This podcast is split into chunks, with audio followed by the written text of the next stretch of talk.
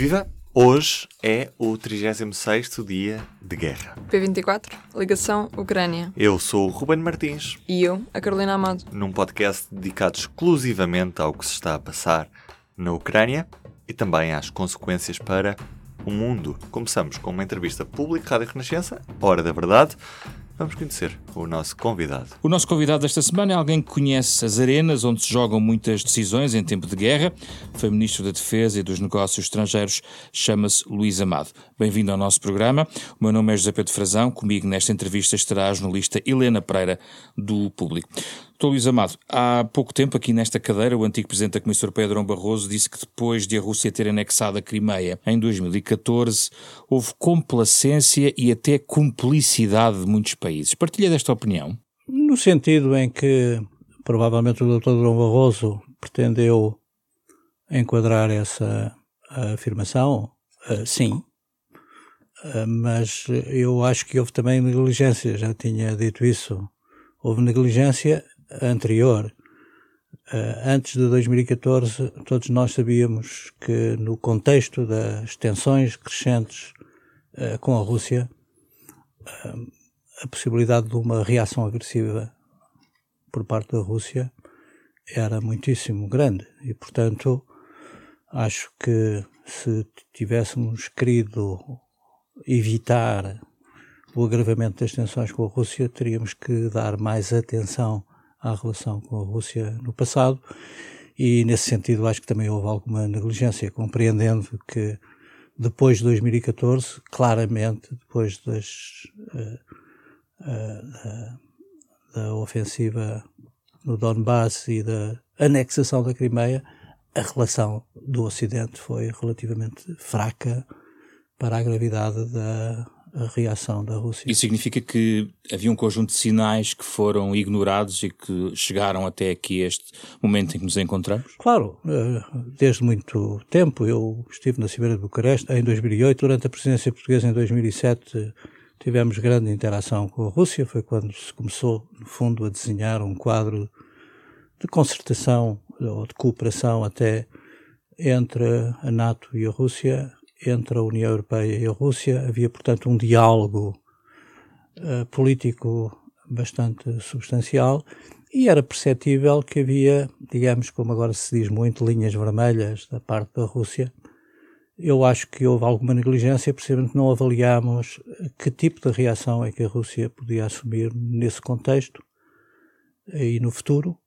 E uh, temos uma crise geopolítica gravíssima. Mas negligência porquê, doutor Luís Amado? Porque eu, eu acho que se devia atender à enorme pressão que, do ponto de vista geopolítico, estava a ser desencadeada uh, sobre a Rússia relativamente ao alargamento e à expansão da aliança. Não sou eu só que o digo, como sabe, uh, e suspeitos uh, responsáveis americanos com a mais alta responsabilidade, quer no Conselho Nacional de Segurança, quer no Departamento de Estado, o vinham afirmando desde 2007, 2008, para não ir a Cannon, que o teorizou até uh, antes uh, de qualquer expansão.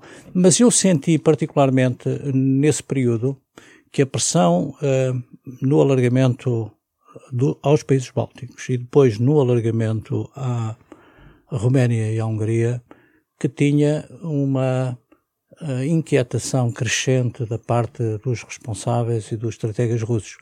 E é nessa altura que nós começamos a perceber, quem acompanhava a vida interna da Rússia, começamos a perceber que uh, a revisão do conceito estratégico, a revisão do conceito de defesa, a revisão do conceito militar, nos iam conduzir a uma situação deste tipo. Portanto, do meu ponto de vista, eu acho que forçar a entrada da Ucrânia e da Geórgia era perceptível na altura por qualquer responsável político, mesmo eu que tinha acesso a pouca informação, que poderia desencadear uma crise geopolítica com esta gravidade. Eu tenho dito muito que a responsabilidade política em tudo o que tem a ver com a violência, com o uso da força, é sempre uh, incontornável.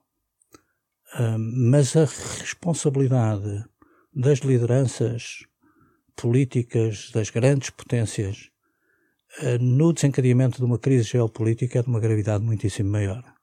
se há crise que é preciso evitar, é uma crise geopolítica, é uma crise de confronto entre grandes potências, precisamente porque nós não sabemos como é que essas forças poderosas uh, da história, uh, dos interesses, da relação de forças, se desenvolve, se desencadeia e como é que uh, se controlam politicamente. O que nós assistimos hoje é que, no plano político, no plano da ação dos governos, no plano diplomático, pouco se pode fazer. Pouco se pode fazer neste momento. Estamos à espera que os sistemas de facto estabilizem de novo, que estas forças que se desencadearam, uh, independentemente de qualquer juízo moral sobre a, natureza desses movimentos e dessas forças que estão em jogo, o que é um facto é que é muito difícil intervir. tenho sempre a imagem de que uma crise geopolítica é uma crise geológica. É uma crise que é desencadeada por forças que nós uh, não temos capacidade de controlar no plano político com facilidade. Deixe-me só voltar atrás para perceber uma coisa. Acha que o alargamento da NATO foi demasiado rápido? É isso que estava a dizer?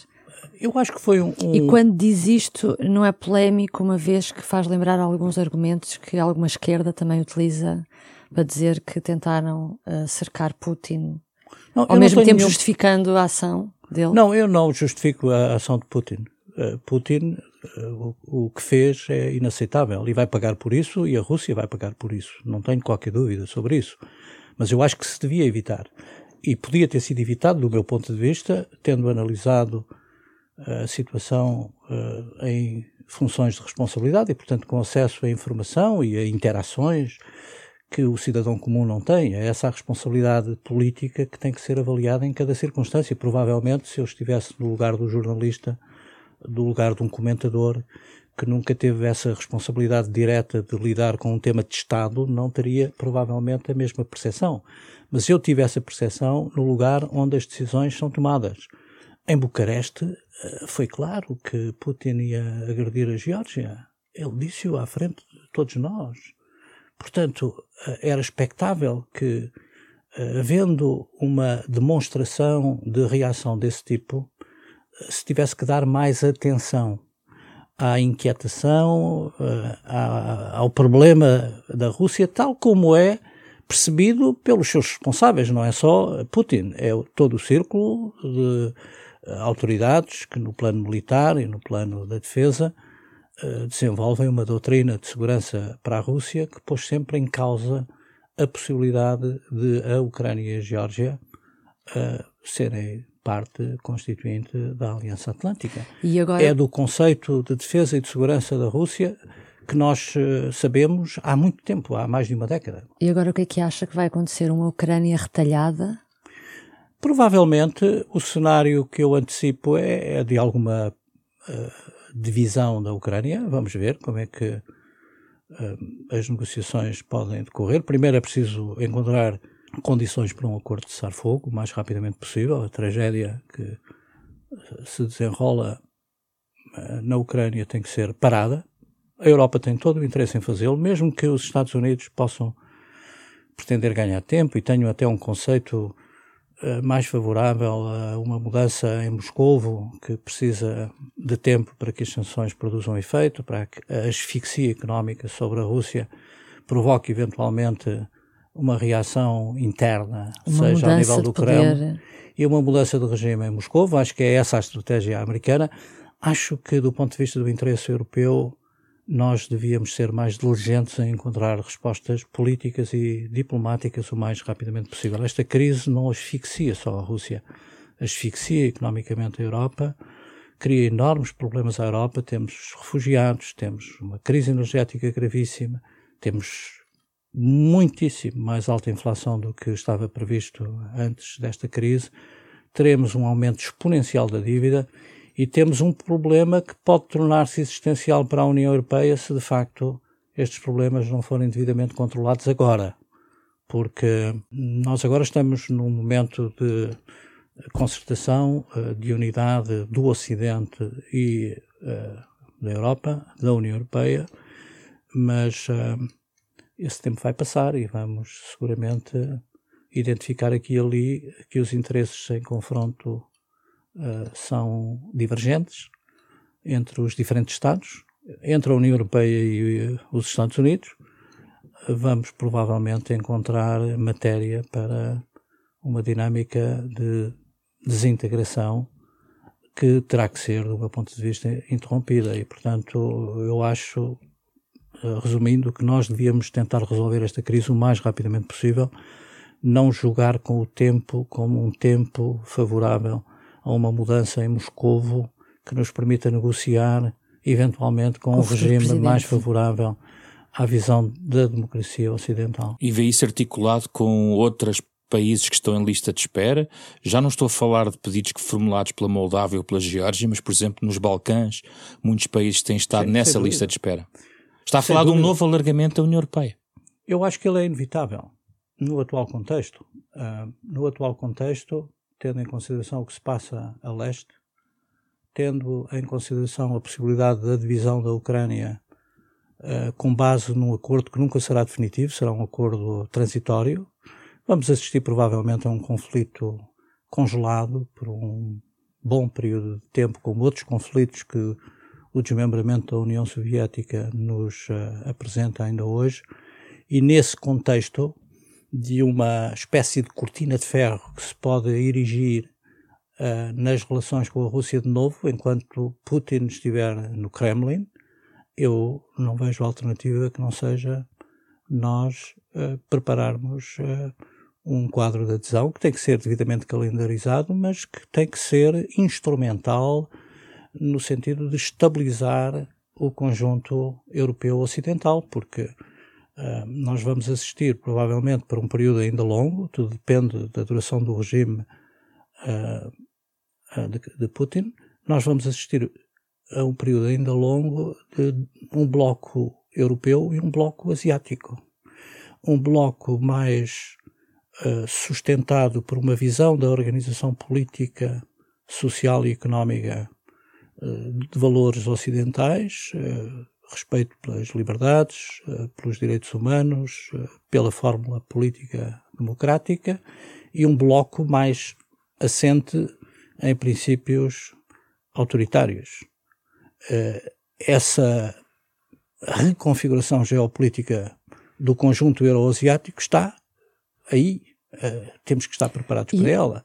E do meu ponto de vista, o Ocidente tem um momento em que pode, para evitar justamente as forças eh, centrífugas que serão poderosíssimas de desconstruir esta relação, o Ocidente tem eh, a oportunidade de uh, ter a visão do que é uh, o interesse estratégico do Ocidente no contexto de uma Guerra Fria que se apresenta como inevitável de se fortalecer na base de uma visão mais ambiciosa, designadamente do seu pilar europeu. A entrevista completa está disponível em público.pt e na edição impressa desta quinta-feira. Passa também depois das 11 da noite na Rádio Renascença. E o que é que fica destas últimas horas, Carolina? Na terça-feira, a Rússia prometeu uma redução das operações como preferem chamar-lhes, em Kiev e Chernobyl. Um dia depois, as sirenes antiaéreas voltaram a tocar em Kiev, Jitomir, Kharkiv,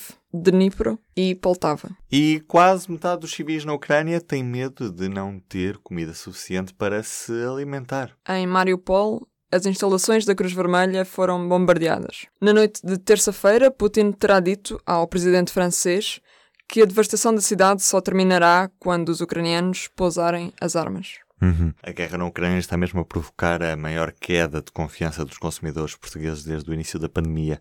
A antecipação de uma crise económica explica o pessimismo que a economia portuguesa já sente. Neste P24 Ligação Ucrânia, temos ainda espaço para o som do dia. Quem o traz é o David Pontes. As long as Putin now is not exactly a fan of our country, let him explain where did, because Chris Wallace wouldn't let me ask the question. Why did the mayor of Moscow's wife give the Bidens, both of them, three and a half million dollars that's a lot of money. She gave him three and a half million dollars. So now I would think Putin would know the answer to that. I think he should release it. I think we should know that answer. Há um local escuro e tenebroso em que todos aqueles que se opõem à invasão da Ucrânia pela Rússia e às ambições imperialistas de Putin não querem estar. Esse local é a ideia de que os Estados Unidos poderiam neste momento estar a ser governados por Donald Trump. Numa altura em que Joe Biden veio renovar o seu empenho com a NATO e com os seus parceiros europeus, o melhor que Trump tem para dizer, no som que ouvimos agora, é apelar a um ditador que atacou um país amigo dos Estados Unidos, que revela informações sobre negócios do filho do presidente norte-americano que aconteceram há 10 anos. É neste lugar escuro que poderíamos estar e que felizmente não estamos.